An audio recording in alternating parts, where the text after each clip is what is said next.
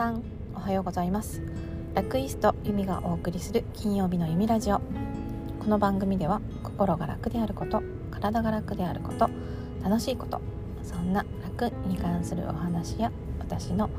日々の気づきや学びを皆さんにシェアしていく番組です、えー、今日は2月2日。明日が節分ですね。豆まきを皆さんするんでしょうか。ちはもう子供が大きくなってから豆まきをしないのででもなんとなく豆は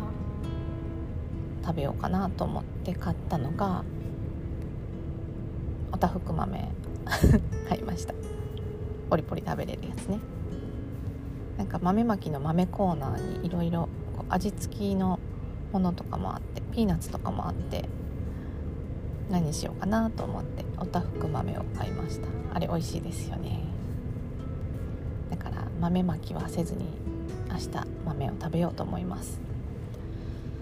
そして恵方巻きを食べる方もいらっしゃるかなと思うんですが、えー、今年の恵方が東北東だったかな？東北東やや東みたいな感じで書いてたような気がします。ほぼ東ですよね。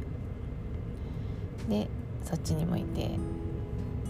無病息災を願って丸かじりなんですがもう最近は丸かじりもねできなくなってきたのでいつも巻き寿司は食べるんですが切り分けて食べています。昔は、えー、実家子供子供の頃は実家の父が庭のヒイラギをこう切ってその枝にあのイワシのあのちょっとひも干物の方ウルメイワシみたいなやつのこう頭を刺して玄関に玄関の外に飾ってましたね。鬼が来ないようにっていうおまじないならしくて。なんか猫に取っていかれそうですけどね。はい。じゃあ明日は皆さんそれぞれ節分の何か、えー、行事を楽しんでください、えー、今日のお話ですが、えー、今日のお話はえっとですね今本を昨日かなおとついおとついだおとつい本を借りてきたんですけど図書館で、えー、題名が「実践普段使いのマインドマップ」っていう本です。マインドマップってご存知ですか？かこうちょっと枝分かれしていくあの思考の整理ができるような感じのものなんですが自分の頭の中のものをどんどん書き出してこう枝でつなげていくみたいな感じです。でマインドマップは昔10年ぐらい前に私もマインドマップを知って・ブザンっていう人が書いた分厚いマインドマップの本を読んで実践してたことがありました。で難しすぎるんでその他のこう関連書籍も読んだんですけど一番分かりやすかったのが子供向けに書かれたマインドマップ勉強法っていうやつだったので当時小学生だった娘にこれ面白いよって勧めてたんですけど私はも本当に数ヶ月でなんか挫折してやめてしまったんですが娘はいまだに小論文とか書くときにマインドマップを使っているそうででこの前なんか考えがまとまらない何がしたら何したらいいか分かんないみたいなことを娘にポロッと言ったらマインドマップに書き出したらいいんじゃないって言われてあ私が昔進めたことを進められ返してるとちゃんとこう理解してなかったかもしれないと思って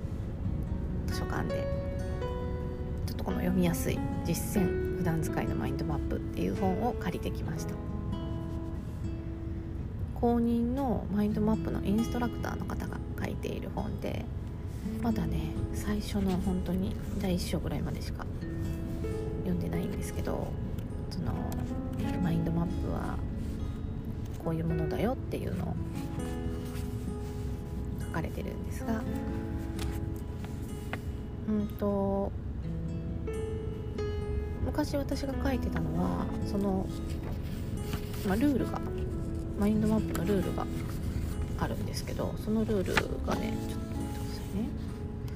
えっとね7つのルールがあって紙にセントラルイメージをカラーで書いて枝ブランチを広げていきその上に単語言葉を描いていくっていうのが7つのルール。のこれが5つかな。で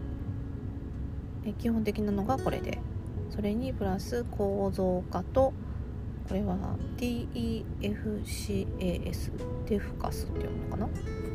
といったルールがあってそれに沿って書く。多分ね私は昔紙にセントラルイメージ真ん中に絵とかあの文字とかで書いてカラーも取り入れてたはずあと枝を広げていき単語を書くっていうのがここが枝が広がっていかなくてうんなんか途中で挫折したのかな。でよく考えてたらその本当だったら思考の整理をするから頭に浮かんだものを全部こう書き出して枝でつないでいくのが正解だったんだけど私は昔うんと頭に浮かんだけどこれは現実的じゃないなとかこれは無理だなとかって思ってもう書き出す前に取捨選択して捨ててしまって紙に書いてなかった。だからなんか枝分かれしなくてこう枝一本の枝でつながっていくみたいな面白くないマインドマップになっていってしまってたので途中で挫折しました、まあ、基本的なところができてなかったんですけど今日この本を読んでいたら、うん、もう頭の中にあるものは全部出す。でいろいろルールはあるけど最初はとにかく順番とかそういうの関係なくどんどん書いていくっていうのがいいそうです。でどんどん書いていくと集中してちょっとリラックス状態集中してリラックスするっていうこうちょっと矛盾している状態になってくるそうですでそこまでいったら楽しそうですね。だからどんどん書いていくっていうのが大事。でちょっと面白いなと思ったのがマインドマップを書いている時にこう私たちのこう脳は同時にこういろんな知能を使っていることがわかるそうで。まず言語的知能次の枝にどんな単語を書こうかなみたいな。であとは身体運動感覚的のな知能は枝ぶりを美しくしてみたい。こうマインドマップって上手な人が書くとすごい美しいんですよね。そのことですよね。あとは視覚空間的知能。どこに枝を伸ばそうかなってやろうかな下にしようかなとか折り返そうかなっていうことあとは論理数学的知能。これは枝をこう何色で書くとこう分かりやすいかな後で読み返しやすいかなっていうことだそうです。あとは内省的知能自分が心地よく描けてるか。描けるか。ということ。と博学あ物学的知能どんなマップを書いているのかっていうこう全体を把握することこれがねあの同時にマインドマップを書いてたら使ってる使えてるみたいです。じゃあこう書きながらこうポンと浮かんできた言葉をあ次この上に書こうとかこんな風に枝ぶりをきれいにしようとか。ごいですよね。でその言語的なのは要約力にもつながるし身体的運動的な感覚は美的観念観点から見た。いなあとはどこに枝を伸ばそうかなっていった視覚空間的な知能はこう思考の戦略とか俯瞰力。何色の枝を描くと分かりやすいかなというのはもうこう編集的な視点。とは気持ちよく描けているかなっていうのはバランス的な観点で全体像どんなマップを描いているのかなってこう把握するのは全体の把握とか目的地目的意識をこう意識しながらどんどんマインドマップ書いていくそうです。だから全体の様子とあとは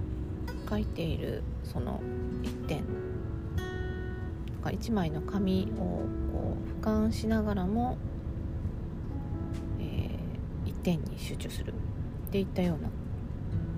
だから右脳も左脳も使ってるそうですね。これ脳トレにもなりそうで気分転換とかリラックスとかにもつながりそうです。この本ね途中からあのこの、えーと、著者の人の生徒さんが書いたマインドマップ実際のマインドマップ子供さんが書いたやつとか、えーとパソコンで書いたやつとかいろんなのが出てくるのでとても読みやすいです。皆さんもなんかマインドマップ気になったら是非読んでみてください。私もこう今ちょっと読んでるだけで実践してないので何とも言えないんですが、えっと、A4 の紙最初は A4 の真っ白な紙に書くのがいいそうなので今日ちょっとお休みなので、えー、午後から今からちょっとこう母を病院に連れて行ってきますがそれが終わった後はざざっと読んでマインドマップ書いてみようかなと思っています。はいでは今日はこの辺で。皆さん良い一日をお過ごしください。では。また次の金曜日までに配信します。聞いてくれてありがとう。